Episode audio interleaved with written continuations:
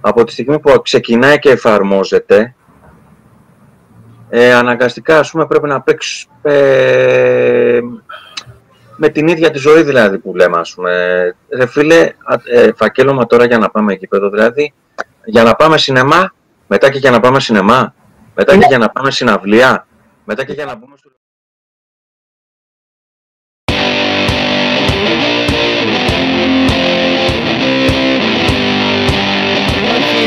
να καλησπερίσουμε στην παρέα μας το Ζαφύρι, που είναι μέλος της συντακτικής ομάδας του Χούμπα. Γεια χαρά σας και από μένα. Ε, και ναι, μια πρώτη μου ερώτηση εμένα, ε, τι σημαίνει καταρχήν Χούμπα; Καλή ερώτηση. Σωστή. Ε, κοίταξε, είναι σαν να λέμε κάτι αντίστοιχο, ας πούμε, θα μπορούσαμε να πούμε του Ισπανόφωνου όλε. Ε, εντάξει, βέβαια δεν φωνάζεται, είναι γερμανικής προέλευσης και καταγωγής, να το πούμε έτσι. Εντάξει, δεν φωνάζεται μπαχούμπα, χούμπα, είναι λίγο πιο τραβηγμένο. Ε, σαν τελετουργικό, είχε ξεκινήσει από τους οπαδούς της Mainz, αλλά πήρε στην περίοδο των ετών ε, πανγερμανικά, να το πούμε έτσι χαρακτηριστικά, ε, επί της ουσίας είναι, άμα πατήσει κάποιος ή κάποια από όσους μας ακούνε, από όσους μας δούνε, ε, θα βρει πάρα πολλές περιπτώσεις, θα βρει βερσιόν μπασκετική, βερσιόν ice hockey, βερσιόν handball και βέβαια minds και όχι μόνο minds στο ποδόσφαιρο. Πάει η ομάδα λοιπόν μετά το τέλος του αγώνα στο πέταλο. Και εκεί γίνεται ένα παιχνίδι ας πούμε με τον ε, οργανωτή της Κερκίδας που στη Γερμανία συνήθως έχουν και την, ε, τη τουντουκα και λέει, ξέρω εγώ, ένας, ε, ο οργανωτής Γκίμι Εχά, αν τα λέω και σωστά τα γερμανικά μου γιατί είναι πολύ πρωτόγωνα, ε, απαντάνε, ξέρω εγώ, οι παίχτες, απαντάει και η κερκίδα και γίνεται τώρα ένα παιχνίδι, ας πούμε, και στο τέλος όλοι μαζί, ρε παιδί μου, χοροπηδάνε. Οπότε και εμείς ε, βάσει αυτού του τελετουργικού εμπνευστήκαμε και πήραμε το όνομα για να δείξουμε κυρίως ας πούμε ότι ο σύλλογος, οι ομάδες και τα λοιπά ας πούμε είναι, είναι ένα όλο. Δεν είναι μόνο αυτοί που παίζουν στον, ε, στον αγωνιστικό χώρο. Και για να το παίξω και λίγο προβοκάτορας, επειδή είναι λίγο εύκολο ας πούμε ε, να λέμε ρε παιδί μου η ομάδα ανήκει στο λαό της και τα λοιπά και βέβαια πολύ ενδιαφέρον σαν κουβέντα και φυσικά δεν μπορεί να σταθεί μια ομάδα αν δεν έχει μόνο την κερκίδα. Δηλαδή κάποιος πρέπει να παίξει. Σωστό. Ναι. Οπότε δείχνει, ας πούμε, θα χρησιμοποιώ λίγο παραπάνω τα χέρια μου, ελπίζω να μην κουραστούν οι, οι, ακρο, οι θεατές. Ε, δείχνει, ας πούμε, αυτό, ότι είναι ένα. ότι είναι ένα.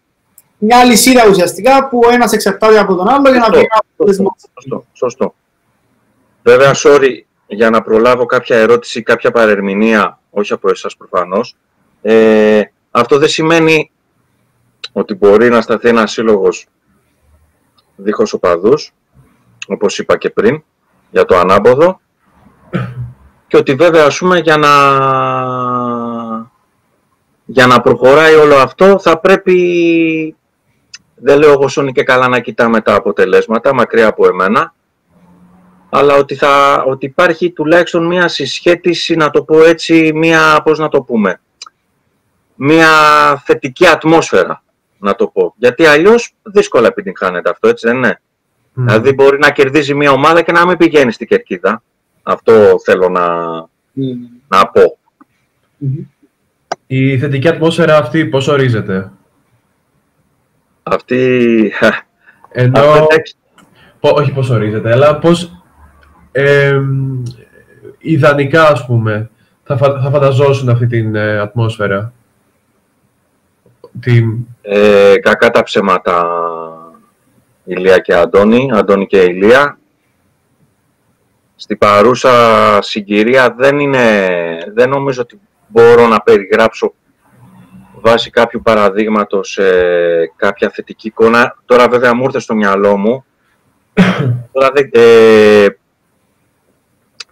Καταρχήν να πούμε ότι στην παρούσα σύνθεση του Χούμπα που ξεκινήσαμε 10 χρόνια τώρα και δύο μήνες ε, είναι ένας οπαδός παρότι δεν θέλουμε να τα λέμε αυτά, αλλά OK, okay, ένας οπαδός του Ολυμπιακού, ένας οπαδός της ΑΕΚ, ένας οπαδός του Παναθηναϊκού, που τυχαίνει να είμαι εγώ. Τον όρο οπαδό, ο καθένας σας τον βάλει όπως θέλει.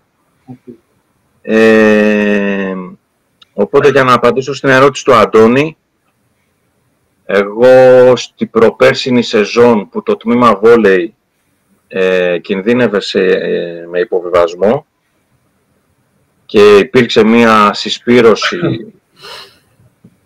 ενός πολύ μικρού κομμάτιου κόσμου, όπως και να έχει, όταν μιλάμε για βόλεϊ, ε, υπήρξε μία, πώς να το πούμε, αυτό τώρα που λέμε σαν το τελετουργικό.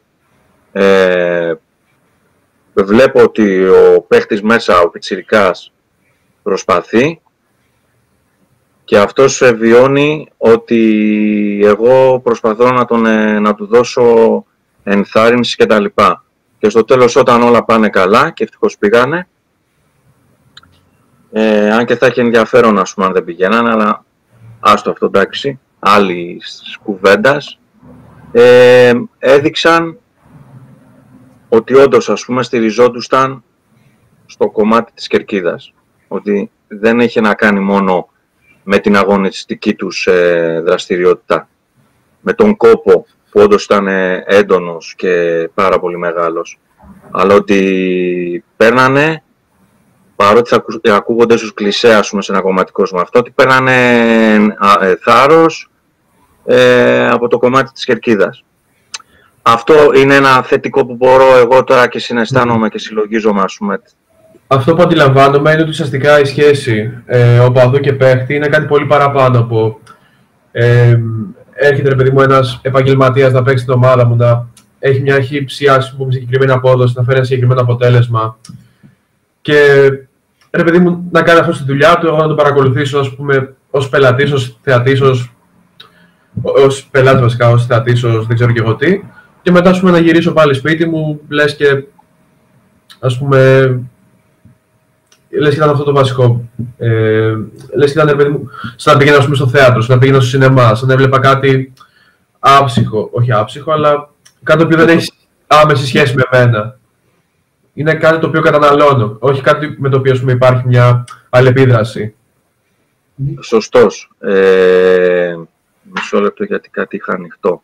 Λοιπόν, ε, ναι, γι' αυτό και στάθηκα σε, αυτό, σε κάτι που εδώ στην Ελλάδα, ας πούμε, ε, συνεχίζει και ονομάζονται ερασιτεχνη, ε, τμήματα που στηρίζονται, που είναι κομμάτια του, των ερασιτεχνικών συλλόγων, αθλητικών ομίλων και όπως ονομάζεται τέλος πάντων η κάθε ομάδα ξεχωριστά, ε, διότι αυτό που είπε Αντώνη περιγράφει όλη τη συνθήκη. Ότι ναι, μεν έχουν μία αμοιβή, Εντάξει, αυτό είναι ένα μεγάλο ζήτημα. Εμείς γενικά σαν ε, παρότι εντάξει, κάποια θέματα δεν τα έχουμε λήξει, είμαστε ένα περιοδικό έτσι. Ε, θέλω, ταυτόχρονα θα προσπαθώ να απαντάω και λίγο στον Ηλία, που τον βλέπω περιμένει στη φωνία να βάλει πιο διευκρινιστικές ερωτήσεις σε σχέση με το, με το χαρακτήρα του περιοδικού. Οπότε λέω ότι επειδή δεν είμαστε σώνη και καλά ένας σύλλογος π.χ. όπως εσείς, ε, πόσο μάλλον μια πολιτική ομάδα, έτσι. Έχουμε κάποιο αξιακό πλαίσιο κοινό προφανώς, αλλά εντάξει, δεν έχουμε καταλήξει, ξέρετε, και σε όλα, από το α μέχρι το ω, ακόμα και στο πεδίο του αθλητισμού που θα μπορούσε να πει κάποιος ότι ρε παιδιά, ξέρω εγώ, πόσα ζητήματα είναι αυτά, βάλτε τα κάτω και βρείτε τα. Ε, οπότε με αυτό τη μικρή εισαγωγή ε, θέλω να πω ότι ε, είμαστε υπέρ του να υπάρχει κάποια αμοιβή στην παρούσα συνθήκη. Και εφόσον υπάρχουν άνθρωποι οι οποίοι βγάζουν λεφτά από τον υδρότα και από το κόπο αυτών των παιχτών, έτσι. Αλλά επειδή οι αμοιβές αυτών των ανθρώπων, για το συγκεκριμένο τμήμα τώρα που μιλάμε και για άλλα τμήματα τα οποία ανήκουν στους τεχνικές όλων των συλλόγων, είναι υποα, υποα, υποαμοιβόμενοι, υποαπασχολούμενοι θα μπορούσαμε να πούμε. Ε, είναι διαφορετικό λοιπόν το φορτίο που κουβαλάνε και η σχέση που αναπτύσσεται.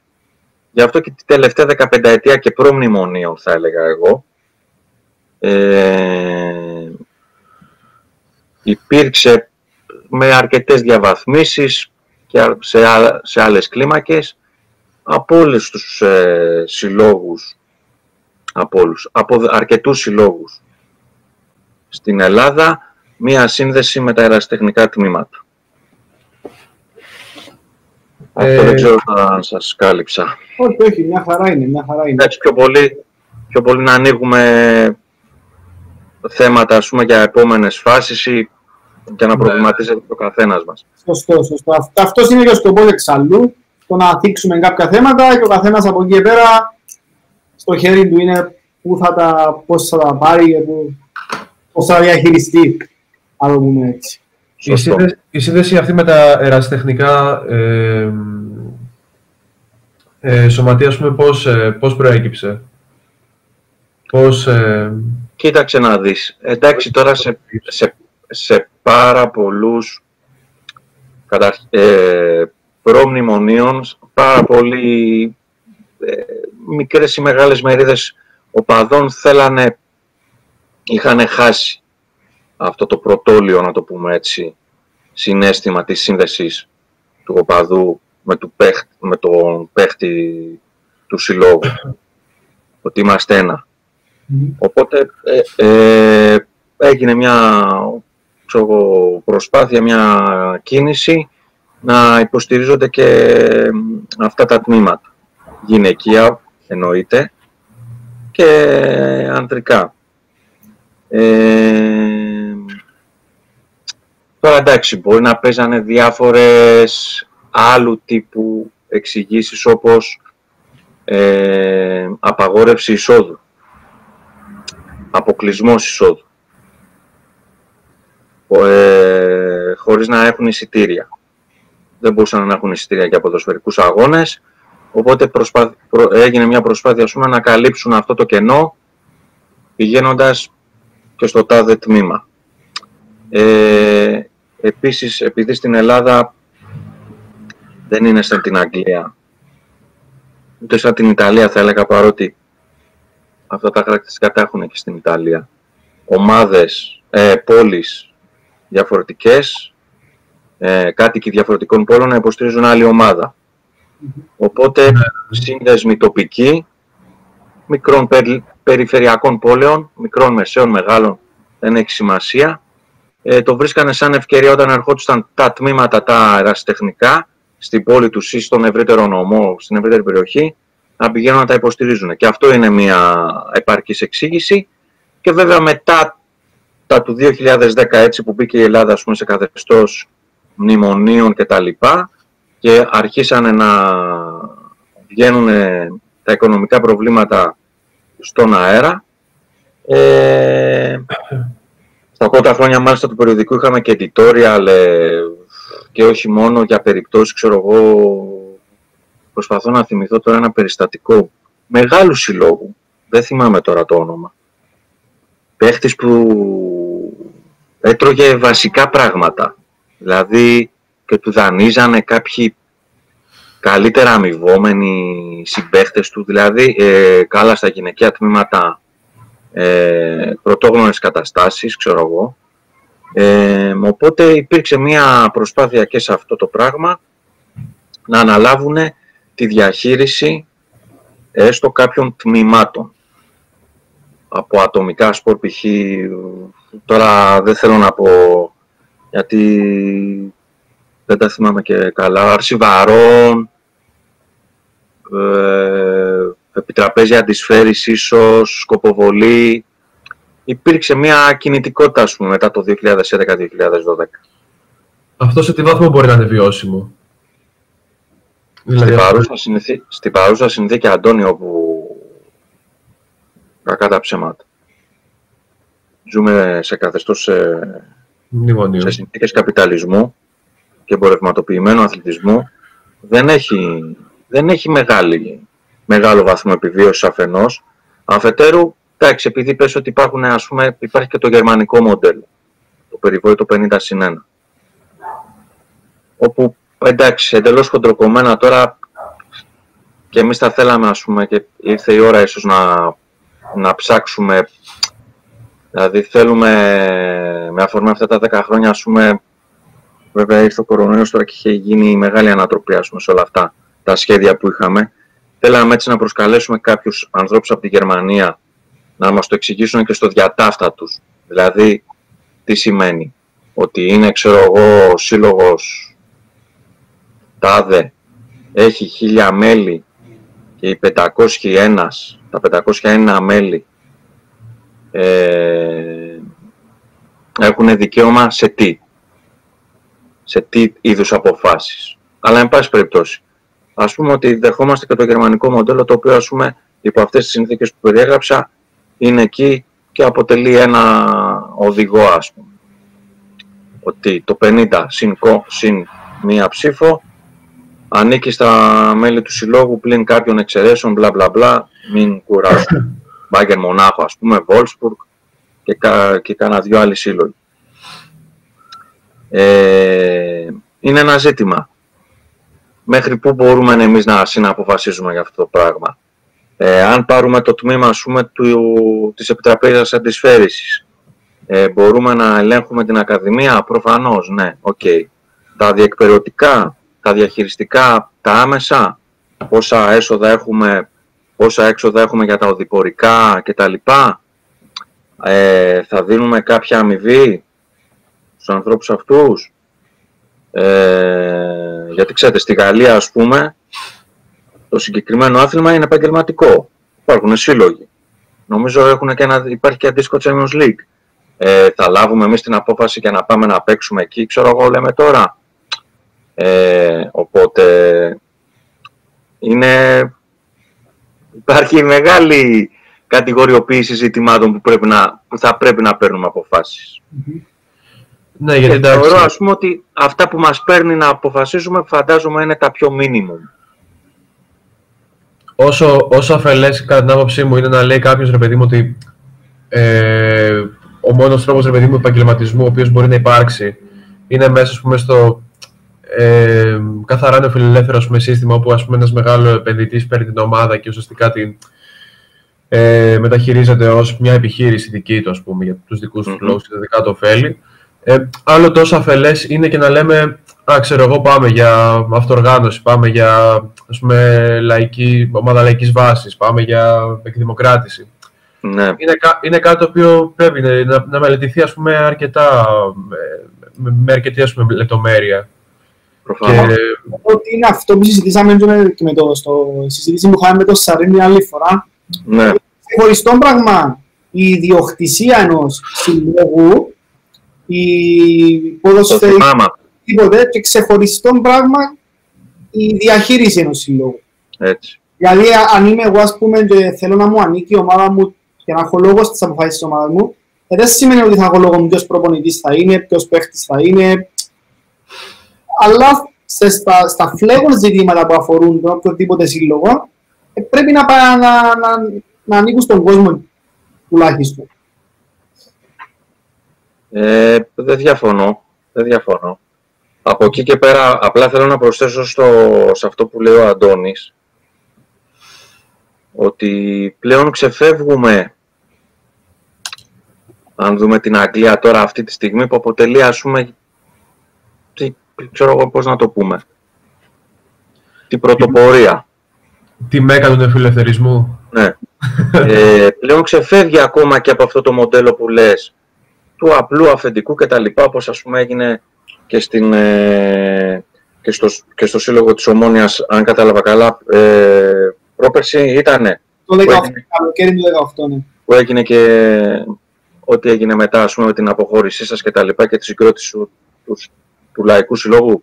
Το λέω σωστά; Ναι, ναι, ναι, αυτή ε, Εδώ τώρα πάμε σε φάση, α, και στη Γαλλία, ε, Paris Saint-Germain, πάει και το παίρνει μια ομάδα η οποία συνδέεται ε, με τα Εμμυράτα. Manchester City πάει μια ομάδα που συνδέεται με το Κατάρ. Όχι, τώρα, όχι, όχι ότι έχει απλά έδρα. Ότι υπάρχει σύνδεση ας πούμε με τον κρατικό μηχανισμό ο, ο, αν υφίσταται και η λέξη κράτος για, αυτά τα, εκεί, για αυτές τις οντότητες ας πούμε, βασίλεια, πρικυπάτα, ξέρω εγώ. Και τώρα και τώρα η Newcastle. Τους Σαουδάραβες, ναι, ναι. Ναι. με τους Σαουδάραβες, όπου έχει γίνει ένας σχετικός χαμός στην Αγγλία. Να σου πω, Ηλία, δεν το έχω παρακολουθήσει τις τελευταίες 10-12 μέρες, το έχω αφήσει λίγο εκρεμές. Ε, οπότε δηλαδή θέλω να πω ότι κάθε πριν 10 χρόνια και καλύτερα, Ακριβώς. Ακριβώς. εκεί μας έχουν φτάσει. Εκεί μας έχουν φτάσει. Απλά θεωρώ ότι μέχρι, μέ- μέχρι πού θα πάει. Γιατί δεν, δεν νομίζω θα πάει. Δεν, δεν νομίζω ότι θα, θα πάει για πολύ αυτό το πράγμα. Γιατί ως ένα σημείο είναι αυτό που έλεγε πριν, είναι, είναι, είναι ανοιχτό. Αλλά από ένα σημείο και μετά θεωρώ ότι είναι, είναι εντελώς κάτι άλλο από αυτό που ξέραμε και μεγαλώσαμε μαζί. Οπότε θεωρώ ότι θα έρθει μια φάση που που τα μοντέλα λαϊκής βάσης θα είναι το μέλλον. Όχι θα έρθει μια φάση. Θεωρώ τα μοντέλα λαϊκής βάσης είναι το μέλλον. Το εύχομαι και ελπίζω να μας δώσετε και εσείς το παράδειγμα εδώ στην Ελλάδα, γιατί είναι κάτι διαφορετικό. Ναι, Γιατί έχ- έχουμε ένα μοντέλο αυτογρα- αυτοοργανωμένων αθλητικών συλλόγων. Είχαμε κάνει και ένα αφιέρωμα, ας πούμε, είχε πάει καλά σχεδόν με τη συντριπτική πλειονότητα των ε, συλλόγων αυτών, οι οποίες όμως συγκροτούνται με ένα διαφορετικό αφενός ιδεολογικό πλαίσιο, δηλαδή ε, θέλουν κάποιες maximum ιδεολογικές συμφωνίες. Π.χ. οι τρεις μας, λέω εγώ τώρα, εντάξει, προβοκατόρικα το λέω, οι τρεις μας, μπορεί να μην, γι- να μην μπορούσαμε να, να γίνουμε εύκολα, εντάξει, μην είμαι κι εγώ, γιατί υπάρχουν διαφοροποίησεις και σε αυτούς τους συλλόγους, να μην γινόμασταν εύκολα δεκτοί, επειδή ξέρω εγώ τι άποψη έχεις ας πούμε για την Ένωση Σοβιετικών Σοσιαλιστικών Δημοκρατιών, προβοκατόρικα τα βάζω αυτά, α όχι εμείς διαφωνούμε άρα δεν μπορούμε να πάμε παρακάτω. Ναι, ναι, ναι. Δηλαδή τα, τα, τα ζητήματα που ανοίξατε εσείς ήταν λίγο πιο minimal. Εντάξει, εγώ τώρα υπερβάλλω επίτηδες και σκοπίμως εν γνώση μου, αλλά θέλω να πω ότι όταν πάμε να χτίσουμε προφανώς ένα διαφορετικό αθλητικό σύλλογο, ε, βάζουμε κάποια στοιχεία. Προφανώς δεν θα αλλάξουμε τον κόσμο. Ε, δεν ξέρω. Μακάρι δηλαδή να αλλάξει. Ξέρω εγώ, μακάρι να αλλάζει το κυρίαρχο μοντέλο, ας πούμε, με τη συγκρότηση και την ίδρυση τέτοιων συλλόγων. Αλλά νο- φοβάμαι ότι δεν αρκεί μόνο αυτό. Όχι, σε καμιά περίπτωση δεν αρκεί. Απλά είναι, είναι ένα, ένα βήμα και μια πλατφόρμα τέλος πάντων ευαισθητοποίηση του ευρύτερου κοινού. Καλά, Τον και- όρο, τον όρο πλατφόρμα τον βρίσκω πολύ πετυχημένο. Δηλαδή, λες ρε παιδί μου ότι τα σωματεία λαϊκής βάσης είναι το μέλλον. Εγώ δεν πιστεύω ότι είναι το μέλλον. Εγώ πιστεύω ότι μπορεί να γίνει το μέλλον. Ότι ουσιαστικά ας πούμε, το σύγχρονο ποδόσφαιρο βασίζεται πάνω στην αλωτρίωση Ναι. ε, του προϊόντος αυτού. Ε, Την αλωτρίωση, ρε παιδί μου, γενικότερα όλου, όλου του πλαισίου, ξέρω εγώ, το οποίο ε, χαρακτηρίζει το ποδόσφαιρο. Από ξέρω εγώ, τις σχέσεις οπαδού μέχρι παίχτη, από τις σχέσεις, ξέρω εγώ, οπαδού προπονητή, οπαδού διοίκησης, οι οποίες ουσιαστικά περνούν μέσα από πολύ, ρε παιδί μου, ε, μέσα ρε παιδί μου, από τις ε, σχέσεις, ξέρω εγώ, τις καπιταλιστικές. Και είναι ένα πράγμα, ρε φίλε, που το οποίο ξενερώνει εμάς, ξενερώνει πολύ κόσμο. Δεν είναι κάτι το οποίο ουσιαστικά ε, ήταν 10 χρόνια πριν ή 20 χρόνια πριν ή 30 χρόνια πριν, που είχε ας πούμε, πιο πολύ τον ρομαντισμό, τον αυθορμητισμό. Ε, και ουσιαστικά πάνω σε αυτό το πλαίσιο, εμείς αυτό που μπορούμε να κάνουμε είναι να προτάξουμε ένα διαφορετικό ας πούμε, μέλλον. Να πούμε ρε παιδιά ότι ξέρεις κάτι, εμείς ας πούμε, θέλουμε πίσω από τον ρομαντισμό. Εμείς ας πούμε, θέλουμε πίσω το ότι έπαιζε ας πούμε Παναθηναϊκός Ολυμπιακός και γινόταν τη Μουρλής, ξέρω εγώ, από την Αθήνα μέχρι το τελευταίο ας πούμε, χωριό της Ελλάδας. Ε, και ουσιαστικά είναι αυτή η μάχη ξέρω, εγώ, που πρέπει να δώσουμε. Η επανοικιοποίηση ουσιαστικά όλου αυτού του ρομαντισμού. Και για να το κάνουμε αυτό, εγώ προσωπικά, ε, έχοντας βιώσει, είμαι πανιόντιος στην Ελλάδα, έχοντας, βι- έχω- έχοντας φάει, ρε παιδί μου, κακές διοικήσεις, έχοντας φάει, ρε παιδί μου, όλη αυτή την ξενέρα και έχοντας βρει σε ένα πολύ μεγάλο βαθμό πίσω όλο αυτό το ρομαντισμό ε, στην Ομόνια τη 1948, πιστεύω ότι είναι ένας πολύ καλός τρόπος ε, αυτός επανοικιοποίησης όλου αυτού του κομματιού. Μμμ. Σωστά, σωστά. Λοιπόν, τώρα μέσα σας πειραζεί να αλλάξουμε έτσι λίγο θέμα και να έρθουμε κάπου που είναι πιο κυπριακό, να το πω Μμμ. έτσι, και φλέγων και επίκαιρων και σχετικά με την κάρτα ανωπαδού. Σε έναν άνθρωπο σας το γράψετε στο, στο Χούμπα, στη σελίδα σας στο ίντερνετ, λέει, αν η ελεύθερη αγορά είναι ο νέος νόμος της βαρύτητας, τότε η εμπέδωση της παντοδυναμίας της καταστολής είναι το οξυγόνο. Ε, βρήκα έτσι πολλά, πολλά ωραία την, το, την, το, την, την φράση τέλος πάντων μες στο, μες στο συγκεκριμένο αυτό. Θέλω να μου σχολιάσεις λίγο το πώς, πώς βλέπεις την, την εδραίωση, να το πω έτσι, της κάρτας οπαδού στα κυπριακά δεδομένα. Γιατί πλέον ερίζωσε, είναι κάτι, κάτι δεδομένο για τον, τον φιλάθλο κοινό. Ε, αυτό που καταλάβαμε μέσα ας πούμε, με μια πορεία που ξεκίνησε νομίζω από την Ιταλία αυτή η ιστορία. Δηλαδή, στα πρώτα δύο-τρία τεύχη είχαμε λέ, έτσι μια επαφή μετά της Ιταλίας όπου ήρθανε στην Ελλάδα, πήγανε Τουρκία, πήγανε και Κύπρο ε, και δε- ε, Δανία έχουν πάει ε, και πού αλλού. Ε, εντάξει και κακά τα ψέματα παιδιά και στην Αγγλία κάτι ανάλογο είναι, απλά είναι λίγο πιο νεοφιλελέ. Να, ακριβώς. Δεν, ε, δεν έχει ας πούμε την καταστολή ε, στο προσκήνιο, την έχει παρασκηνιακά με βάση ας πούμε την καταστολή της τσέπης και της ε, ταξικής ε, ένταξης. Ε, οπότε μετά την Ιταλία και, τις, δια- και έγινε μια εξάπλωση αυτού του μέτρου ας πούμε σε διάφορες χώρες όπου εγώ νομίζω ότι ε, πέραν της σκοπιμότητας ας πούμε του ελέγχου της καταστολής της πειθάρχησης που εντάξει ίσως ακούγονται λίγο ξύλινες και ιδεολειπτικές ορολογίες ε, όπου όμως έχουν ένα πρωτεύοντα ρόλο ε, τουλάχιστον ας πούμε στην Ελλάδα ε, πολύ πολιτικοποιημένοι ξέρετε που δυστυχώς λέω εγώ δεν είμαστε σαν εσάς σε αυτό το κομμάτι υπό την έννοια ότι υπάρχει μια μερίδα πολιτικοποιημένων ε, με μια παλαιοκομμουνιστική εντός εισαγωγικών αντίληψη, όπιο του λαού κτλ. Μμμ. Όπου δεν είχε καταλάβει ότι κάποια μέτρα τα οποία ας πούμε εφάρμοζαν ε, τα μάτα ας πούμε, και οι μπάτσι στο δρόμο ήταν ήδη δοκιμασμένες εφαρμογές που είχαν γίνει στους ανθρώπους που πηγαίνανε γήπεδο. Οι κάμερες πήγανε πρώτα γήπεδο Μμμ. ή παράλληλα με το δημόσιο χώρο μπήκανε στο γήπεδο. Και μετά βέβαια μπήκανε και σε χώρους κατανάλωσης και τώρα ας πούμε φοβάμαι και μέσω του της πανδημίας που ήδη υπάρχουν και ξέρω εγώ τέλος πάντων με κάποια επικάλυψη ας πούμε νομιμότητας ε, δεν έχουν μπει άμεσα σε χώρους εργασιακούς. Οπότε ε, αυτό το κομμάτι το οποίο νομίζω ας πούμε το παίξατε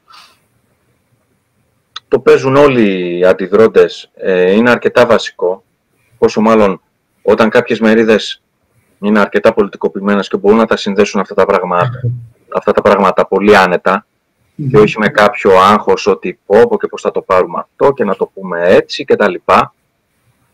Αλλά από την άλλη και νομίζω είχε ρόλο και σε εσάς αυτό έτσι, είναι και η αγοραία ε, οπτική. Δηλαδή είμαστε εδώ οι τρεις μας, είμαστε έξυπνοι ας πούμε κομπιναδόροι και τα λοιπά και πάμε ας πούμε και μαθαίνουμε τις εξελίξεις ας πούμε στον ευρωπαϊκό χώρο πρωταρχικά και πάμε και κάνουμε μια πρόταση ας πούμε σε κάθε ομοσπονδία, κάθε λίγκα και τα λοιπά. Προσπαθούμε να κάνουμε εντάξει προφανώς κάποια ε, συμμαχία, συνεταιρισμό, εμπλοκή και κάποιων άλλων ανθρώπων βασικών παιχτών και λέμε να παιδιά έχουμε και ένα ωραίο μοντέλο εδώ ας πούμε για να έρχεται ο Ηλίας με τον Αντώνη να βλέπουν ομόνια ανόρθωση, ε, στοιχεία, δεν ξέρω το αφημί, το ανάλογο φαντάζομαι νομίζω έτσι, Μμμ. Άμκα, τα κατάλαβα. άμκα και τα λοιπά. Εντάξει, ε, Εδώ, όπως όλα, ε, είχε συγκροτηθεί μια συμμαχία που σχεδόν περιλάμβανε πάρα πολλές ε, οργανωμένες μερίδες οπαδών. Προσπαθούσαμε, προσπαθήσαμε σαν περιοδικό να το προωθήσουμε, κάναμε και κάποια εκδήλωση με καλεσμένο και ένα αντίστοιχο και ένα παλικάρι από την Τουρκία και μια Γερμανίδα ε, μέλος του ε, Supporters, ε, supporters Direct, μαζί και με τον Λουκά τον Αναστασιάδη που είναι το αντίστοιχο, ο αντίστοιχος εκπρόσωπος στην Ελλάδα. Ναι, ναι, ναι. Ε, εντάξει, αναρωτιόμασταν, θα, ok, okay, ψηφίζεται, θα εφαρμοστεί. Εντάξει, η εφαρμογή ε, είναι απλά στα χαρτιά. Αν και βασίζεται ας πούμε στην ατομική ευθύνη τώρα που είναι και της μόδας αυτή η ορολογία. ατομική ευθύνη. Ναι, του κάθε πελάτη, παύλα φιλάθλου, εντάξει ας κρατήσουμε και αυτόν τον όρο, οπαδού, θεατή, πείτε ό,τι θέλετε. Οπότε εντάξει πήγαινε ο απλός ας πούμε και έδινε το άμκατ. Και δεν έμπαινε σε ένα σκεπτικισμό. Εγώ, εκείνη, εγώ μετά την ψήφιση είχα σταματήσει, είχα διακόψει ε, στο ποδόσφαιρο. Στο μπάσκετ επειδή υπήρχε μια ρύθμιση που έπαιρνε ας πούμε στοιχεία διαβατηρίου και είχα ακόμα ενεργό διαβατήριο έβαζα αυτό ε, και μετά είπα και για διαφόρους όλους σταματάμε ε, το θεωρούσα ε, μεγάλο πισω, πισωγύρισμα, να το πω έτσι. Ε, θα ακουστεί ατομικά, αλλά ατομικά, ας πούμε, το θεωρούσα μεγάλη έκπτωση στο πλαίσιο αξιών. Και νομίζω ότι θα έπρεπε και σε αυτό το πεδίο να μπορέσουν τα κινήματα που αναπτυχθήκανε και στην Κύπρο και στην Ελλάδα και παντού να παίξουν εξίσου ότι βάζουμε το συλλογικό, τι σημαίνει το ένα το άλλο, αλλά σαν το κερασάκι τη τούρτα, ότι ρε φίλε ξέρω εγώ, δηλαδή για να πάμε γήπεδο θα δίνουμε μάμκα, τι άλλο θα πρέπει να κάνουμε; Εντάξει, βέβαια υπήρξαν κάποιες στιγμές, παιδί μου, όπου δεν ξέρω αν σας δίνω πράσα, όπου λες η ανάγκη πάμε, πάμε και στο πρώτο κομμάτι της κουβέντας, ας πούμε, η ανάγκη για εμψύχωση θα με κάνει, ας πούμε, άντε να πάω να το δώσω εν γνώση μου, ας πούμε, ότι κάνω έκδοση. Στη, συγκεκ... Στη συγκεκριμένη περίπτωση σε εμάς, προσωπικά μιλώντας ως θύρα 9 και ως τώρα ομόνια 1948, ε, θεωρώ ότι ήμασταν πολύ, πολύ σωστοί στις γραμμές μας και το, μπορείς να το δεις και από σημαντικά παιχνίδια, όπως π.χ. στην Κύπρο τελικών κυπέλου, όταν ε, ε, κάναμε την αποχή, όχι για ταυτοποίηση, για άλλους λόγους, αλλά πάλι εντυπήσαμε την αποχή.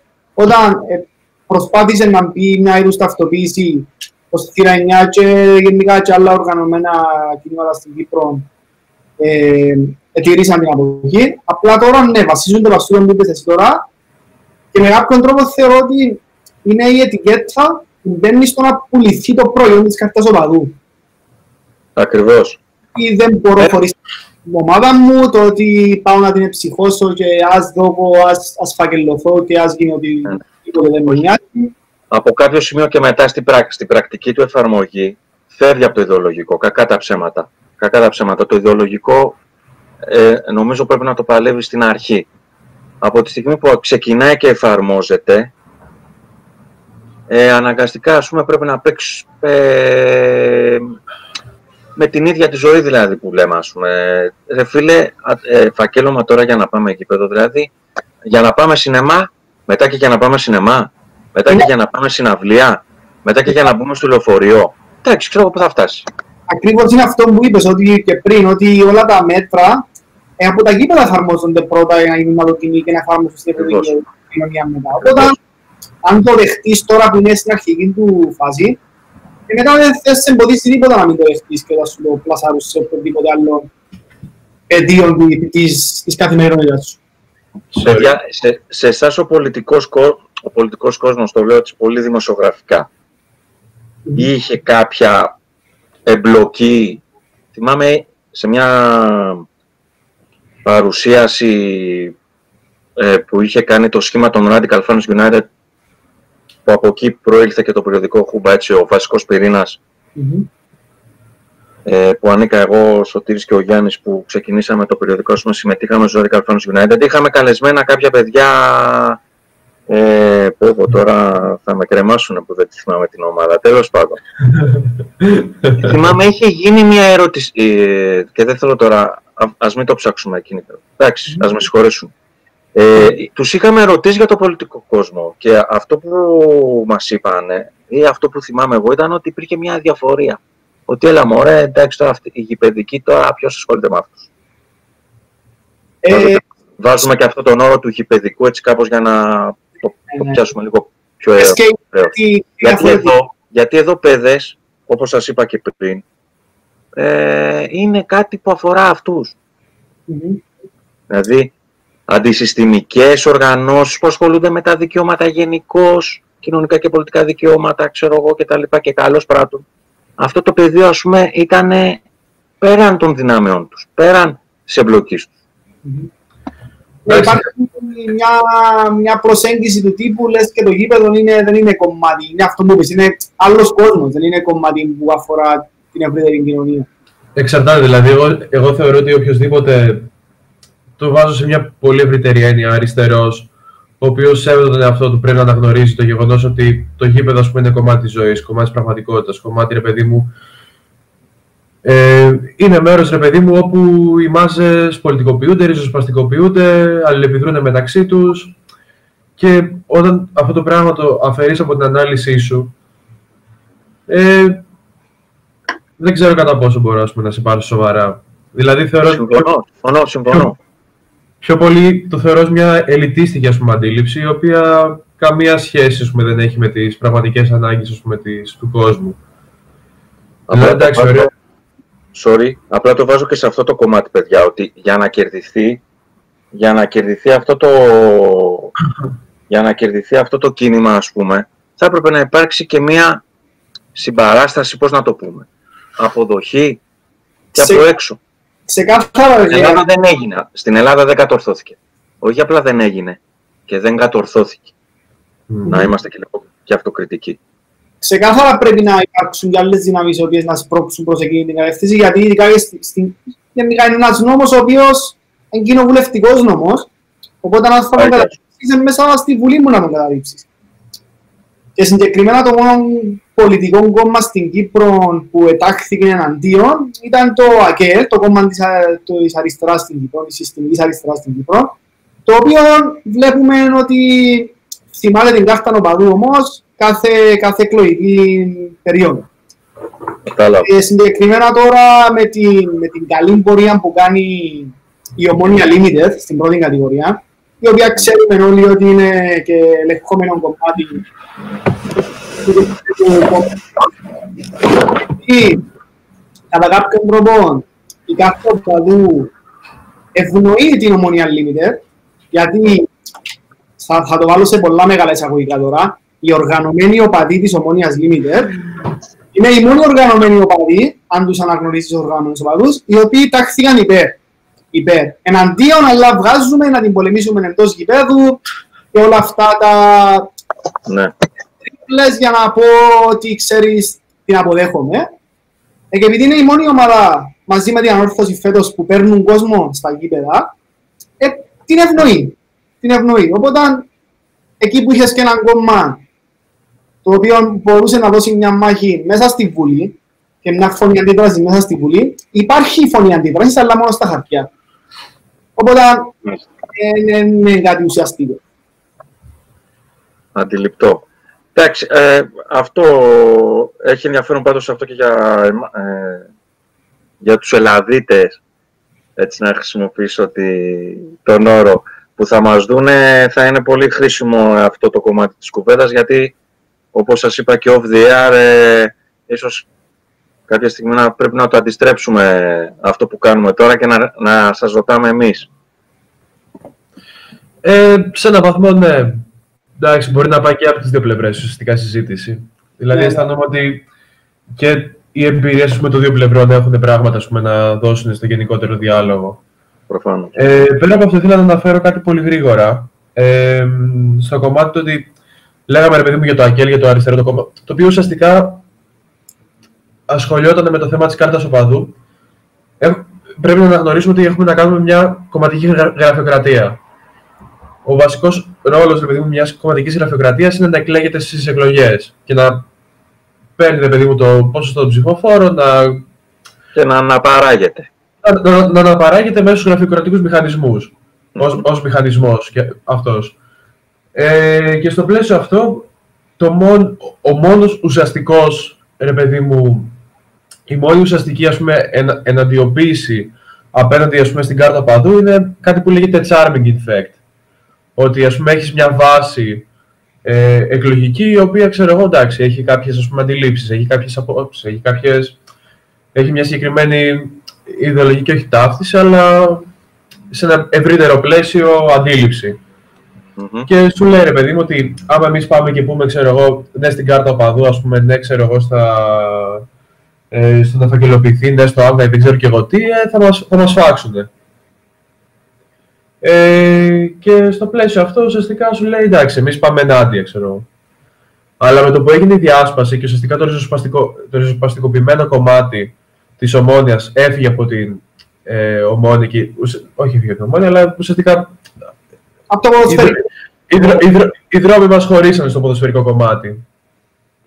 Ε, σου λέει εντάξει, πλέον ας πούμε δεν έχω τόσο πολύ ρε παιδί μου να ανησυχώ ας πούμε, με, την, ε, με το ριζοσπαστικό, το ριζοσπαστικό πούμε, κομμάτι του, ε, της βάσης μου και επομένως εντάξει, δεν, δεν με νοιάζει. Δηλαδή πλέον η ομάδα ξέρω εγώ, που έχω κόσμο, ε, ας πούμε, δεν, δεν, δεν υπάρχει ένα διαφορετικό narrative ένας, ένα, ένα διαφορετικό, μια διαφορετική ας πούμε, πολιτική τοποθέτηση πάνω στην οποία ουσιαστικά ε, εμείς θα πρέπει να έρθουμε σε συγκρουση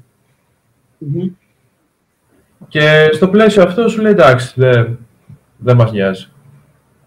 Δηλαδή, εντάξει, στο πουλάκι ως, και ως ρε παιδί μου, ε, πάμε να στηρίξουμε την ομάδα και ότι οι ομονιάδες ας πούμε στηρίζουν την ομάδα, στη, κάνουν αυτή την υποχώρηση. Ναι, μεν, ναι, μεν είμαστε κατά, αλλά το υποστηρίζουμε γιατί είναι η ομόνια. Χρησιμοποιεί μια ρητορική την οποία ανέφερες και εσύ προηγουμένως, η ατομική ευθύνη. Ότι το αφ... είμαστε εναντί εμεί, αλλά το αφήνουμε στον κάθε ένα ατομικά να κάνει όπως γουστάρει. Έτσι. Ε, μα όταν είσαι ένα. ένα... Ουσιαστικά είναι κούφια λόγια. Ακριβώς, ακριβώς. Χωρίς καμία ουσία, χωρίς καμία βασική ε, χωρίς κάποια βάση από πίσω. Ακριβώς. Ε, ναι. Πες, πες. Είναι αυτό που είπα ουσιαστικά προηγουμένως, ότι όταν υπάρχουν φωνές αντίδρασης, να το πούμε έτσι, πιο, πιο θεσμικές, αλλά δεν είναι σε καμιά περίπτωση ουσιαστικές. Mm-hmm. Ε, ένα άλλο θέμα τώρα, ε, λίγο επίκαιρο πάλι, ε, είναι σχετικά με τη, να μείνουμε στο παδικό κίνημα γιατί ασχολείστε γενικότερα ως κούμπα με το, με το παδικό κίνημα και το φαινόμενο των ούλτρας, να το πούμε έτσι. Ε, να σχολιάσουμε λίγο την, την αλληλέγγυα δράση που είχε το παδικό κίνημα τώρα κατά τη διάρκεια της πανδημίας του κορονοϊού σε ολόκληρη την Ευρώπη, όχι μόνο Κύπρο και Ελλάδα. Ναι, ναι. Ε, συγκεκριμένα, ας πούμε, εγώ ξέρω ένα παράδειγμα από τους Ultras Inferno της Standard League που έχουμε αληθοποιήσει. Ναι. Και μαζί με το σύνδεσμο Famille de Rouge, αν το λέω σωστά στα κανονικά, της ομάδας Παλέ, συγκέντρωναν τα χρήματα για τα, νοσο... για τα νοσοκομεία της περιοχής. Επίσης, ως θύρα 9, κατευθείαν στην Κύπρο, θύρα 9, ε, κάμασαν έτσι, μαζί με την ομάδα, έκαναν αιμοδοσία, η οποία βοήθησε το θέμα μας ζούντα, ε, κάποιοι ε, ράνοι κινήκαση, κάποιες δράσεις με, με ανάρτηση πανό έξω από νοσοκομεία για στήριξη προς τους νοσηλευτές το εργασιακό δυναμικό του νοσοκομείου. Ναι, και θέλω να σχολιάσουμε λίγο κατά, κατά πόσο τούτη αλληλέγγυα δράση που έδειξε το παρικό κίνημα την περίοδο, αν είναι φαινόμενο μόνο τώρα για το που ήταν η κρίση, ή αν είναι ένα αναπόσπαστο κομμάτι του οπαδικού κινήματος. Ε, για, εντάξει, δεν θέλω να κάνω έτσι ιδιαίτερη πρόθεση ας πούμε, κάποιων ε, ε κειμένων ε, ενδεχομένως που θα κουραστεί και ο κόσμος. Ε, είχαμε φιλοξενήσει, είχαμε μεταφράσει το κείμενο ενός φίλου Γάλλου που γράφει ανατακτά χρονικά διαστήματα στο περιοδικό μας, του Σεμπαστιάν Λουί, που έχει γράψει και το βιβλίο ε, Αχ, το, το ψάχνω να το βρω στο... Το παδικό κίνημα στην Ιταλία. Η Ούλτρας, ναι, το παδικό, το φαινόμενο των Ούλτρας. Είχε και στο σύνδεσμο όταν είχε παίξει η Αταλάντα με τον Απόλλωνα και είχε κάνει και παρουσίαση του βιβλίου. Αγιά σου. Ε, και ε, το συγκεκριμένο άρθρο, το οποίο μπορεί να το βρει το, ε, οι φίλες, οι φίλοι, ε, έχει τον τίτλο «Η αλληλεγγύη, μια πρακτική εγγενή στην κουλτούρα των οργανωμένων». Εντάξει, δεν θα κάτσω να το διαβάσω. Ε, αυτό που θέλω να πω εγώ στον ε, Ηλία, σε σχέση με την Ελλάδα, γίνανε διάφορα και τα λοιπά, ε, να κάνω την παραδοχή ότι εμείς στα μέσα κοινωνικής δικτύωσης δεν τα, δεν τα πολύ παίξαμε υπό την έννοια υπάρχει ένα τέτοιο τοξικό κλίμα όπου μπορεί να έλεγε γιατί έβαλες το Αντώνη, γιατί δεν έβαλες του Ηλία. Ναι. Ε, το ζήσαμε στην απέξω αυτό, ας πούμε.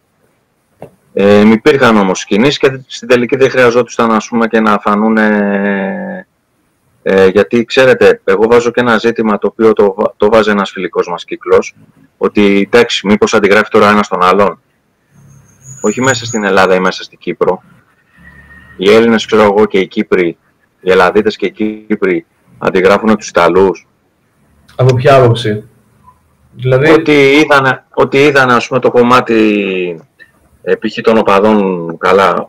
Εντάξει, για τους, α, για, για τους ανθρώπους από τον Πέργαμο δεν έχω λόγια. Δηλαδή, ε, εντάξει τώρα οι άνθρωποι, ξέρω εγώ τώρα, αν πω ας πούμε ότι όταν τελειώσει όλη αυτή η ιστορία ας πούμε, θα πρέπει να πάμε έξω από το γήπεδο της Αταλάντα να βάλουμε εμείς ένα πανό και στο εμείς ας αναγνωριστεί όποιος θέλει στη, στη φάση σεβασμός σας σεβόμαστε ας πούμε για αυτά που κάνατε όχι μόνο για αυτά που βιώσατε αλλά και για αυτά που δείξατε ε, θα είναι λίγο με την έννοια λοιπόν ότι α, κοίτα ας πούμε αυτοί που είναι και οι Ούλτρας της Ιταλίας και έχουν παράδοση ξέρω, από τα τέλη του 60 ε, μας δείχνουν το δρόμο μήπως να κάτσουμε να κάνουμε και εμείς πανό. Γιατί κακά τα ψέματα. Ε, διάφορες δράσεις και ενέργειες και κινήσεις γινόντουσαν και στα χρόνια του μνημονίου και λίγο πιο πριν. Οι αιμοδοσίες.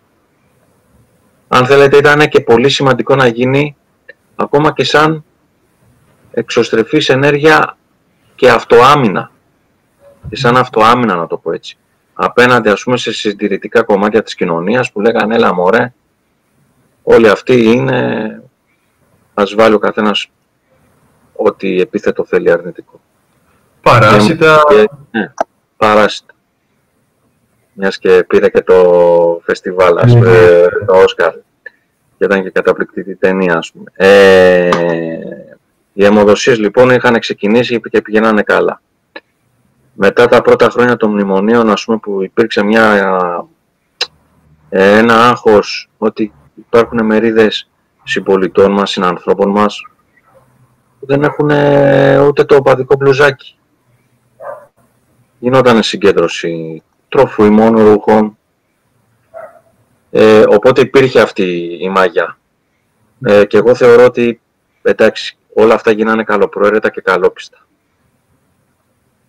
Εξίσου βέβαια σημαντικό είναι αυτό το κλίμα που υπήρξε ανθρωπισμού να συνεχίζει να εφίσταται και μετά τα και τώρα με τα μέτρα περιορισμού και να μην κυνηγάει γενικά ο ένας τον άλλον ε, βίντεο που ανεβαίνουν και τα λοιπά, ας πούμε, εδώ έχει ξεφύγει λίγο η κατάσταση, ξανά ξεφεύγει η κατάσταση.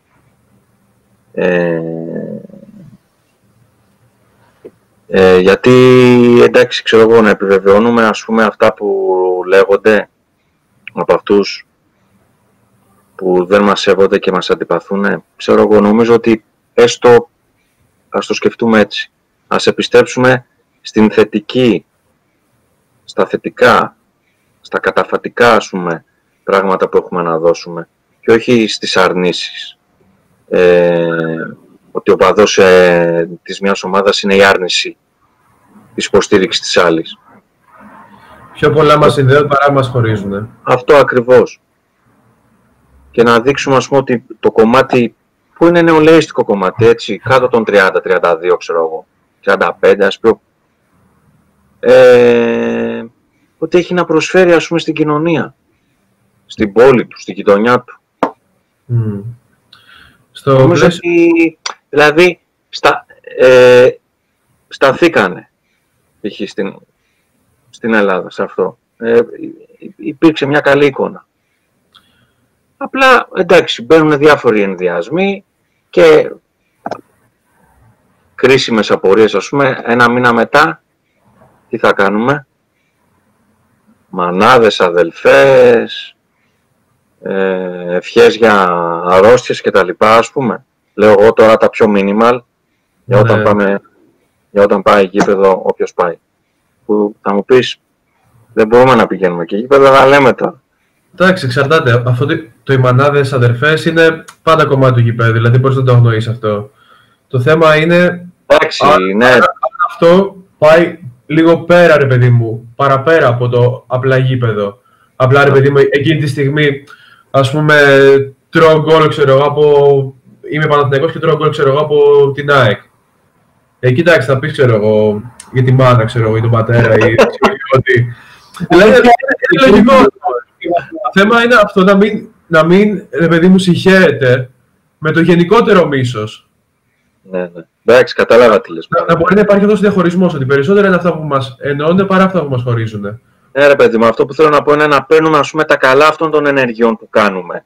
Όχι, Ναι. όχι. Ε, με, Αυτό είναι. με Εγώ, το άγχος της βοήθεια, της αλληλοβοήθειας και της προσφοράς. Δηλαδή μένει κάτι. Α. Προχώρα. Ακριβώς είναι αυτό ότι εγώ δεν θα πω ότι είναι κακό να πεις για μάνα, για πατέρα, γιατί εν, εν και κατά κάποιον τρόπο είναι εκφρα, ε, έκφραση λόγου, τρόπος του λέγει που λένε. ε, ή να, έχουν κάποιο είδου, να υπάρχουν κάποιο είδους εχθρότητες μεταξύ ομάδων, ειδικά όταν κάποιες ομάδες τους διαχωρίζουν και πολιτικές και ιδεολογικές. Εντάξει, ειδικά στην, πε- στις- στην περίπτωση της Κύπρου υπάρχουν και τέτοια ζητήματα, ναι. Εντάξει, Απλά, αντιληπτά. απλά το σημαντικό είναι να έχεις την, την, το καθαρό μυαλό, την κριτική σκέψη για να αναγνωρίσεις τον κοινό εχθρό τις στιγμές που πρέπει.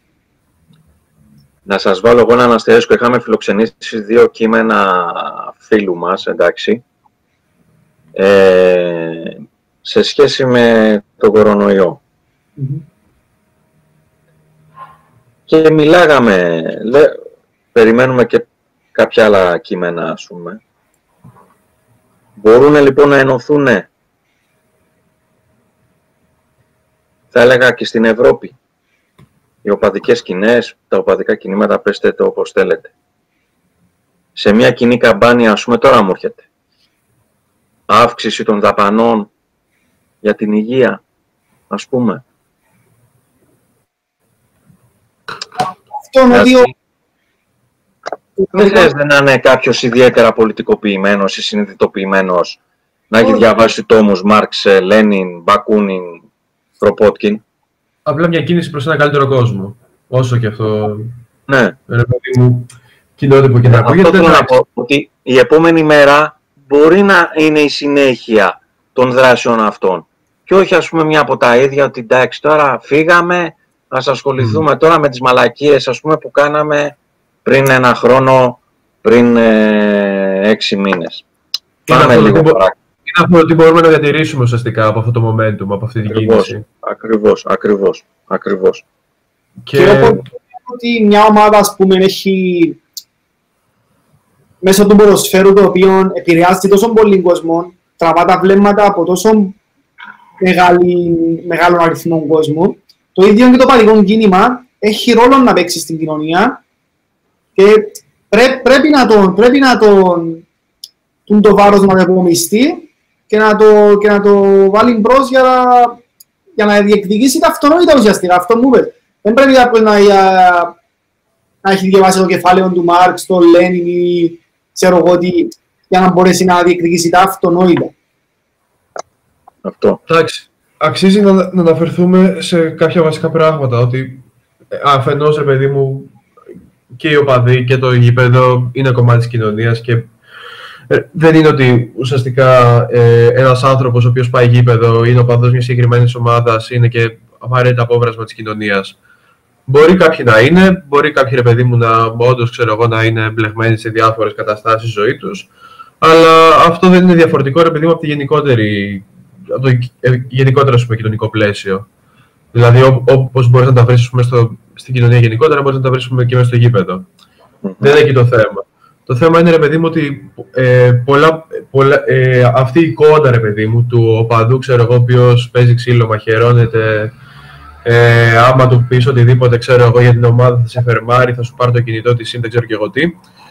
Ε, είναι αυτό το οποίο γενικότερα παίζει πάρα πολύ ως αφήγημα και παίζει δυστυχώς πάρα πολύ ως υποσυνείδητη εικόνα ε, μαθημένη ρε παιδί μου σε βάθος χρόνου ας πούμε στην, ε, και στην ελληνική κοινωνία και στην κυπριακή κοινωνία και είναι κάτι το οποίο ουσιαστικά... Ναι, είναι κατασκευή, ναι.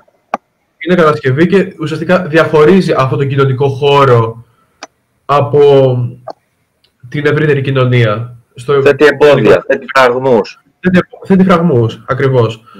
Ε, από την άποψη, ρε παιδί μου, ότι εντάξει, σου λέει ο άλλος τώρα τι να ασχοληθώ με τα πρεζάκια, ας πούμε, τους, ε, τους οπαδούς. Ενώ κάτι τέτοιο δεν ισχύει. Έτσι κατάλαβα. Ναι. Ο, ο παδός, ρε παιδί μου, μπορεί να είναι οποιοδήποτε. Μπορεί να είναι, ξέρω εγώ, ένας επιστήμονας που, ξέρω εγώ, το πρωί μπορεί να δίνει διαλέξει στο πανεπιστήμιο, μπορεί να είναι, ξέρω εγώ, ένας ηθοποιός, ο οποίος ε, έχει κανονικά, με τη δουλειά του, ξέρω εγώ, ηθοποιός, έχει, ε, παίζει, ξέρω εγώ, σε σειρές, σειρά, δεν ξέρω και εγώ τι, έχει μια χύψη, ξέρω εγώ, κοινωνική επιφάνεια. Μπορεί να είναι, ξέρω εγώ, γνωστός μάγειρας, μιλώντας για Πανιόνιο.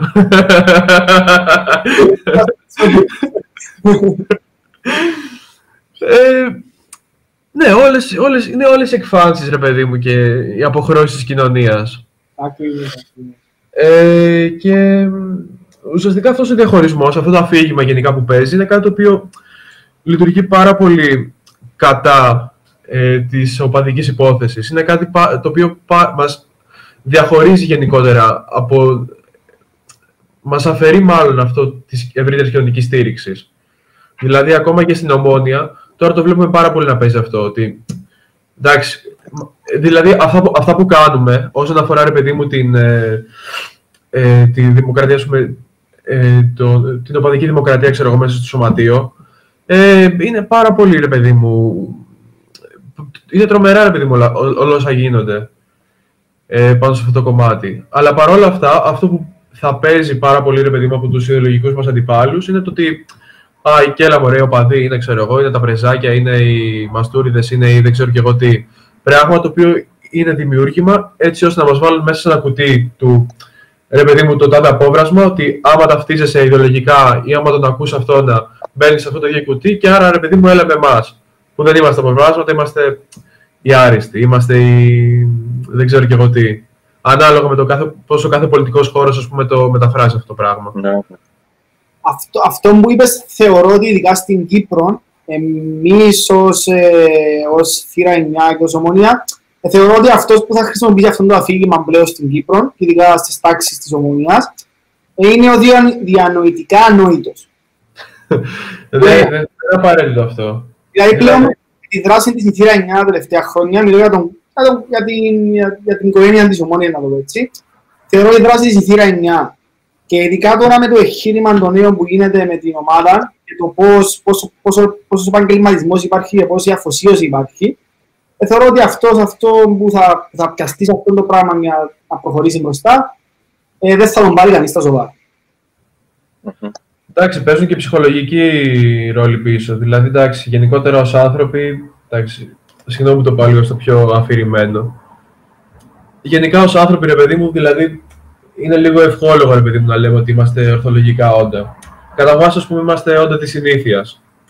Και ειδικά, ας πούμε, και σε μια πραγματικότητα όπως η Κυπριακή, στην οποία ε, ο άλλος δεν έχει μπει σε καμιά διαδικασία, ξέρω εγώ, να αμφισβητήσει πράγματα, να αμφισβητήσει το status quo, να μπει σε αυτή τη γενικότερη διαδικασία ε, προσωπικής, όχι μόνο σύγκρουσης, αλλά και ενδεχομένως μιας κάποιας αμφισβήτησης σε έναν βαθμό. Ε, δύσκολα, ας πούμε, θα, θα έρθει και με σένα και από μια ψυχολογική ας πούμε, σκοπιά. Διότι σκέφτεται, ρε παιδί μου, ότι κάτσε ρε μαλάκα τώρα πού να πάω να συγκρούω. Με μια χαρά έχω τη ζωή μου, μια χαρά ξέρω εγώ υποστηρίζω την ομάδα μου. Γιατί να, πούμε, να πάω με τους άλλους, ξέρω εγώ, οι οποίοι πάνε να κάνουν κάποια πράγματα παραπάνω, τα οποία ουσιαστικά εμένα με βγάζουν από τη ζώνη ασφαλείας μου. Ναι. Λοιπόν, μένοντας στο παδικό κίνημα, θέλω να κάνω μια ερώτηση ε, προς, το, προς το φίλο του Ζαφύρη. Είναι σχετικά με όλη την κατάσταση με τον νεοφιλελεύθερο καπιταλισμό, με, τη, με τον ατομικισμό που προβάλλεται συχνά, ατομική ευθύνη, όπως είπαμε και προηγουμένως. Πόσο σημαντική θεωρείται την επιβίωση του οπαδικού κινήματος στις μέρες μας, αλλά και ταυτόχρονα πόσο δύσκολη θεωρείται την επιβίωση του οπαδικού κινήματος, τουλάχιστον οπαδικό κίνημα όπως το ξέραμε, όπως το ξέρουμε σήμερα, όπως το ξέραμε πριν 5-10 χρόνια, ε, στη, στη σημερινή πραγματικότητα του, του ατομικισμού και όχι της συλλογικότητας. Ε... Εντάξει, είναι κάπως γενική ερώτηση, αλλά εντάξει. Ναι, όχι. Στην παρούσα φάση μέχρι στιγμής βλέπουμε ότι υπάρχουν, να το πούμε διαφορετικά, όπου υπάρχουν λοιπόν οργανωμένες συλλογικές εκφράσεις, υπάρχει και κάποια ε, από διαμαρτυρία έως αντίσταση, αν θέλετε, έστω γκρίνια, ξέρω πώς να το πούμε, κριτική ε, σε διάφορες ενέργειες που γίνονται. Π.χ. τώρα, ας πούμε, να πούμε για τη συγκυρία, για την επανεκκίνηση κάποιων, ευτυχώς κάποιων, πρωταθλημάτων. Στη Γερμανία, ας πούμε, α, αντιδρούνε. Όπως αντιδρούνε, εν πάση περιπτώσει, υπάρχει και ένα σχήμα εκεί ευρύτερο, ας πούμε, που, εντάξει, εγώ δεν καλύφθηκα πολύ με, την, με το πρώτο σημείο, ας πούμε, που έγραφε ότι ε, δεχόμαστε τα Ghost Games ε, στα γερμανικά τα ονομάζουν Ghost Games, ας πούμε, και είναι πετυχημένη η ορολογία αυτή, ε, σαν έκτακτη εξαιρετική συνθήκη. Ναι, ok, okay, τα δέχεστε. Ε, αντιδράτε πολύ ορθά, αλλά φαίνεται ότι θα εμπεδωθεί αυτό το μοντέλο. Και το ζήτημα τώρα, στη, για να μην νομίζω ότι τριπλάρω, εάν λοιπόν και έχουμε ανεβάσει τώρα λίγο πριν ένα κείμενο σε μια σειρά κειμένων ενός άλλου φίλου, γενικά το Χουμπά είναι μια δικτύωση που αν δεν γνωριζόμασταν από πριν, γνωριστήκαμε πάνω σε όλη αυτή την κριτική, ας πούμε, στο εμπορευματοποιημένο πεδίο του αθλητισμού, ε, όπου γράφει, είμαστε, παραφράζοντας το κάπως, ας πούμε, το ποδόσφαιρο θα ανήκει στον κόσμο του. Για να σου απαντήσω, Ηλία. Διότι η επόμενη, η επόμενη στιγμή θα είναι όπου απλά θα πηγαίνουμε ε, στις pubs, στις καφετέριες, στα καφενεία, ξέρω στα μπιλιαρδάδικα, δεν ξέρω τι, στα σφαιριστήρια, ό,τι υπάρχει. Ε, θα φοράμε τα χρώματα που θα μας πουλάει η μπουτίκ και θα ερχόμαστε στην υποστήριξη μέσω τηλεόρασης. Πελάτες. Πελάτες. Οπότε καταλαβαίνετε ότι ακό... δηλαδή σπάει ο δεσμός της συγκρότησης ενός συλλογικού υποκειμένου. Για ποιο λόγο, για να είμαστε τώρα, ας πούμε, να πηγαίνουμε να βλέπουμε όλα τα μάτς μαζί και εντάξει, πες θα γίνει. Πόσο θα αντέξει. Ή να το πούμε διαφορετικά και πόσο βάθος θα έχει Ότι μαζευόμαστε, ας πούμε, στο σύνδεσμό μας, στο στέκι μας για να βλέπουμε τα μάτς όλοι μαζί. Ε, εντάξει, ωραία. Που όντως γίνεται αυτό. Για όσον αφορά τα εκτός έδρας κτλ. Αν θα γίνει και στα εντός, αν θα εμπεδοθεί αυτό το πράγμα, ε, εντάξει, τέλειωσε. Οπότε θεωρώ ότι μπορεί να μην έχει γίνει αντιληπτό ακόμα. Η στιγμή που ζούμε και εντάξει θα πάει σε μάκρος προφανώς, θα είναι αρκετά κρίσιμη. Όχι, ναι, ναι. Θα είναι αρκετά κρίσιμο στο να μην υπάρξει. Εντάξει, το θέμα είναι ουσιαστικά τα, έκτακτα, τα μέτρα να μην είναι έκτακτα.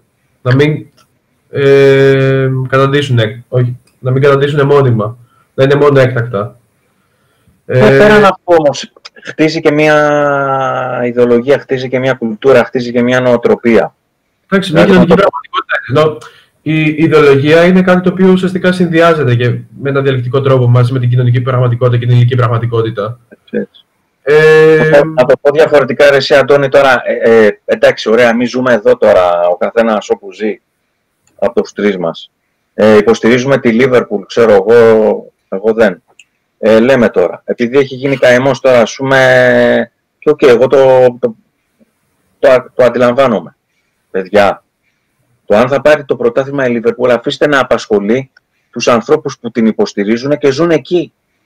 Όχι τον Κύπριο, τον Ελλαδίτη, τον Ολλανδό, τον Γερμανό, τον Μαλτέζο και τον Ιταλό. Εντάξει τώρα, κάπου έλεος ας πούμε. Εντάξει, αυτό είναι μια τοπικιστική αντίληψη. Ε, μπορεί να υπάρξει και μια συμπάθεια ας πούμε, προς μια ομάδα. Εντάξει, Όχι, το λέω, το λέω, το λέω. Γιατί είναι πολύ εύκολο να πούμε ότι θέλουμε να, επανα, να επανεκκινήσει η Premier League, ας πούμε, γιατί θέλουμε να πανηγυρίσουμε, ας πούμε, για τη Liverpool. Σκεφτόμουν τώρα εγώ τι μπλουζάκι θα βάλω που θα, που θα συνδεόμασταν να, να έβαζα τη Celtic. Και λέω όχι. Πήρε ένα το συνεχόμενο πρωτάθλημα η Celtic. Και υπό ποια συνθήκη. Και επειδή είδα λίγο τα social media του επίσημου συλλόγου, ήταν πολύ διακριτικός, είναι η αλήθεια. Εντάξει τώρα, τι να κάνουν, να μην, να μην γράψουν ότι πήραμε και το ένατο. Εντάξει. Αλλά έβγαλε μια διακριτικότητα. Τη παιδιά, ας πούμε, να στηρίξουμε το Εθνικό Σύστημα Υγείας. Ε, αυτό είναι το σημαντικό. Οπότε θέλω να πω ότι δηλαδή να παρακαλέσω εγώ να ξεκινήσει ας πούμε, να επανεκκινήσει το, το σκοτσέζικο πρωτάθλημα για να κάθομαι να βλέπω τη Celtic και να πανεκκινίζω.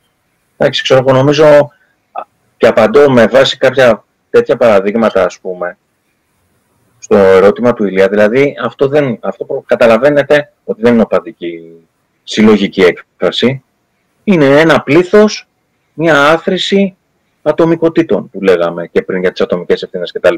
Νομίζω εκεί, εκεί πάει να κατάληξει η ιστορία. Ακριβώς γιατί ουσιαστικά και εσύ που πες συμπαθάς Celtic Liverpool το να παρακαλάς να ξεκινήσει και δεν σε αφορά γιατί εσύ είτε, παρα... είτε ξεκινήσει είτε δεν ξεκινήσει από τον, καναπέ, από τον καναπέ σου θα δεις. Έτσι. Άρα απασχολείς αυτόν που τον, που τον απασχολεί, που τον ε, θίγει άμεσα το θέμα. Έτσι, που είναι στην κοινότητά του. Εμείς είμαστε εξωτερικοί παρατηρητές. Συμφωνώ με αυτό που λες, αλλά το βλέπω από μια διαφορετική οπτική γωνία. Μην σταθείς τώρα στο παράδειγμα αυτό και στη συγκυρία. Απλά θέλω να πω ότι εμπεδώνει ένα χαρακτήρα το οποίο σπάει το συλλογικό, άρα σπάει το κίνημα. Όχι, Αν θέμα... να προσθέσουμε τέτοιο... Θέμα οπτικής εννοώ, γενικότερης, ναι. ότι ναι. Ρε παιδί μου, ουσιαστικά αυτό που μαθαίνουμε, ε, η, η σημερινή ρε παιδί μου, κουλτούρα βασίζεται πάνω στο κομμάτι της ατομικότητας. Ότι όλα φιλτράρονται μέσα από το ατομικό συμφέρον και μέσα από την ατομική ρε παιδί μου ικανοποίηση στο τέλος της ημέρας. Ότι ρε παιδί μου, εγώ λέω ότι ναι, θέλω να δω τη Λίβερπουλ, θέλω να δω την ε, Dortmund, ξέρω να παίζει, θέλω να δω την Bayern, θέλω να δω την, την Ομόνια, την, τον Πανιόνιο, τον Παναθηναϊκό, δεν ξέρω και εγώ τι. Και επομένως θέλω να ξεκινήσω το πρωτάθλημα. Όμως, σε αυτό το πλαίσιο ατομικότητα, δεν σκέφτεσαι αυτό τι συνέπειες θα έχει για τους παίχτες. Για. Ε, ε, Όσους εμπλέκονται στο ποδόσφαιρο. Ναι. Όσοι εμπλέκονται στο ποδόσφαιρο. Με τι, τι θα σημαίνει, ας πούμε, γήπεδο, ξέρω χωρίς κόσμο με πλαστικές κούκλες στη Σεούλ. Θα το κάνει η Wolfsburg τώρα. Όχι η Wolfsburg, ναι, όχι η Wolfsburg. Στη Νότια Κορέα έγινε αυτό. Νότια Κορέα, Σεούλ FC. Και η Gladbach το κάνει ήδη. Έκανε Α, ναι. Έβαλε τους Λούτρινα, Λούτρινα νομίζω. Όχι, η Gladbach. Η το έκανε όποιος το παδός ήθελε, ε, βάζει τις φορές στην ομάδα και η ομάδα θα τυπώσει χαρτόνια με, την, με το πρόσωπο του παδού και θα τους βάλει στα, στα πέτια στο πεντάλι. Δηλαδή, αυτό θα είναι το μέλλον ουσιαστικά αν συνεχίσουμε έτσι. Εικονικά... Και... Αυτό, άβατα. Δεν, δεν είναι μόνο και αυτό. Είναι ότι, ρε παιδί μου, ότι και ο, ο αθλητής πάβει, ρε παιδί μου, να έχει την υπόθεση του ανθρώπου. Είναι και, πιο, είναι και, είναι και το αντολογικό το ζήτημα στη βάση του. Ότι πάβει, ρε παιδί μου, ο αθλητής, να έχει την ιδιότητα του ανθρώπου και να έχει περισσότερο, πούμε, την, την ιδιότητα του ε, μια μηχανή που παράγει θέαμα. Αυτό αυτό, αυτό. Και δηλαδή νομίζω το βλέπα και σε, στην εκπομπή του... Ε, πώς λέγονταν, που ήταν ουσιαστικά ένας προπονητής στην Αμερική και λέει εντάξει ρε παιδιά, Moneyball. Ε; Το Moneyball. Το Moneyball. Όχι, όχι, όχι. όχι. Ε, τώρα πρόσφατα μια εκπομπή μου, ρε, του, του Τζον Όλιβερ. Έκανε ένα αφιέρωμα ας πούμε, πάνω στον αθλητισμό και τον κορονοϊό. Αχα. Ε, και ήταν ένα συγκεκριμένο απόσπασμα ουσιαστικά ενός ε, ενός ε, προπονητή κολεγιακού μπάσκετ της Αμερικής, ο οποίος έλεγε ρε παιδί μου ότι εντάξει, μωρέ, να γυρίσουν πούμε, τα παιδιά ξέρω εγώ, να παίξουν και τι πειράζει μωρέ, και να κολλήσουν νέα παιδιά. Είναι ας πούμε, έχουν ένα ανοσοποιητικό σύστημα, θα πάθουν κάτι. Ναι, Ένα και, προπονητής τα λέει αυτά. Εντάξει. ε, ναι, και ουσα- ου- ουσιαστικά αυτό φανερώνει μια γενικότερη ας πούμε, κοινωνική αντίληψη, η οποία σου λέει ότι ο άλλος ας πούμε, δεν μπαίνει στη θέση του ας πούμε, να τον δεις ως έναν άνθρωπο, αλλά τον βλέπεις ως μια παραγωγική μηχανή ας πούμε, θεάματος. Ε, και στο πλαίσιο αυτό είναι το κομμάτι ας πούμε, το οντολογικό που μπαίνει, ξέρω εγώ, στη βάση του. Είναι εντάξει, ας πούμε, πολλές πανδημίες ας πούμε, κάνουν και πρώτο κύμα και δεύτερο κύμα και τρίτο κύμα. Ενδεχομένως, ας πούμε, μέσα στους επόμενους μήνες ας πούμε, να ξαναδούμε μια αύξηση ας πούμε, στα κρούσματα και να ξαναμπούμε σε καραντίνα. Και αυτό ενδεχομένως ας πούμε, να, επι- να επηρεάσει τους αθλητές, ρε παιδί μου, το, το γεγονός ότι μπαίνουν ας πούμε, ξαφνικά και άμεσα ας πούμε, σε επαφή μεταξύ τους. Εντάξει, θα δούμε. Έτσι, πριν, να, πριν να κλείσουμε για να μπει, Ναι, ναι. θέλω να μας πεις ε, ως χούμπα κάποιος που ενδιαφέρεται πώς μπορεί να αποκτήσει το περιοδικό, πώς μπορεί να, να γραφεί για συνδρομή και όλα τα σχετικά για κάποιον Ναι. ενδιαφέρον. Ε, καταρχήν ε, να πω ότι αρχές Ιούνιου λογικά όπως περιμένουμε να πάνε τα πράγματα θα βγάλουμε το διπλό επαιτειακό τεύχος για τα 10 χρόνια μας. Ε, στην ιστοσελίδα μας humbazain.gr υπάρχει οδηγία στο πεδίο της συνδρομής για το πώς μπορεί να γίνει κάποιος συνδρομητής τέσσερα τεύχη στο σπίτι του συν δώρο ένα μπλουζάκι που πάντα βγάζουμε το καλοκαίρι. Ε, υπάρχει ένα ευρύτερο δίκτυο διανομής και στην Κύπρο Επίσης ε, μπορεί να το ψάξει και εκεί πέρα και υπάρχουν και τα διάφορα μέσα κοινωνικής δικτύωσης και Facebook και Twitter και Instagram όπου άμα θέλει κάποιος να, κάποια να ρωτήσει κάτι περαιτέρω ε, είμαστε στη διάθεσή της, στη διάθεσή του. Καθώς επίσης και στη διάθεσή σας για επόμενη αν θέλετε κουβέντα εκτός και αν το κάνουμε είπαμε αντίστροφα. Βεβαίως, Ε, είμαστε ανοιχτοί ε, για Δεν χανόμαστε, δεν χανόμαστε. Δεν θα χαθούμε, εντάξει, τώρα που έγινε η αρχή. Και όποτε θέλετε, όταν τελειώσει όλο αυτό, κοπιάστε Κύπρο, είστε ευπρόσδεκτοι για... Να είστε καλά. Σας είχαμε στο μυαλό μας πάντα, απλά καταλαβαίνετε η καθημερινότητα, ξέρετε, πολλές φορές ε, Ναι, ναι, ναι. Ναι, ε, αποκόπτουν κατανοητό, κάποιες, ε, κατανοητό, κατανοητό απόλυτα. κάποιες Ε. επιθυμίες, κάποια όνειρα κτλ. Εντάξει, άμα, άμα ρε παιδί μου υπάρξει η δυνατότητα, άμα υπάρξει ο καιρός, άμα υπάρξει ρε παιδί μου η διάθεση, ανάλογα, ελάτε. Ενώ Θα γίνει, θα είμαστε- γίνει, θα γίνει. Ούτως ή άλλως ε, οφείλουμε, επειδή είμαστε και εμείς κομμάτι, είμα- ε, είχαμε προέλθει ας πούμε, από τους Radical Friends United και επειδή υπήρχε μια συζήτηση για μια συμμετοχή τότε ε, σε μια εκδήλωση αντίστοιχη, θέλαμε σαν χούμπα ας πούμε, να κάνουμε μετά από κάποια πετυχημένα χρόνια αυτά τα δύο, λογικά θα πάνε τρία χρόνια, να είστε καλά κι εσείς, ε, πετυχημένα χρόνια του, της Ομόνιας 1948, Οπότε ε, έχουμε και εμείς αρκετές ιδέες, θα τις υλοποιήσουμε από κοινού ελπίζω. Μια όρεξη να υπάρχει και... Όρεξη να υπάρχει, Και η Όρεξη. υγεία. ε, ναι, όρεξη, όρεξη να υπάρχει να μαχόμαστε γενικά Έτσι, σε, έτσι. σε όλους τους τομείς. Ακριβώς. Χάρηκα πάρα πολύ παιδιά, ευχαριστώ πάρα πολύ. Εμείς, εμείς χαρήκαμε πάρα πολύ. Ευχαριστούμε πολύ για τον χρόνο σου και καλή συνέχεια σε ό,τι κάνετε. Να είσαστε καλά. Γεια χαρά, γεια χαρά. Γεια.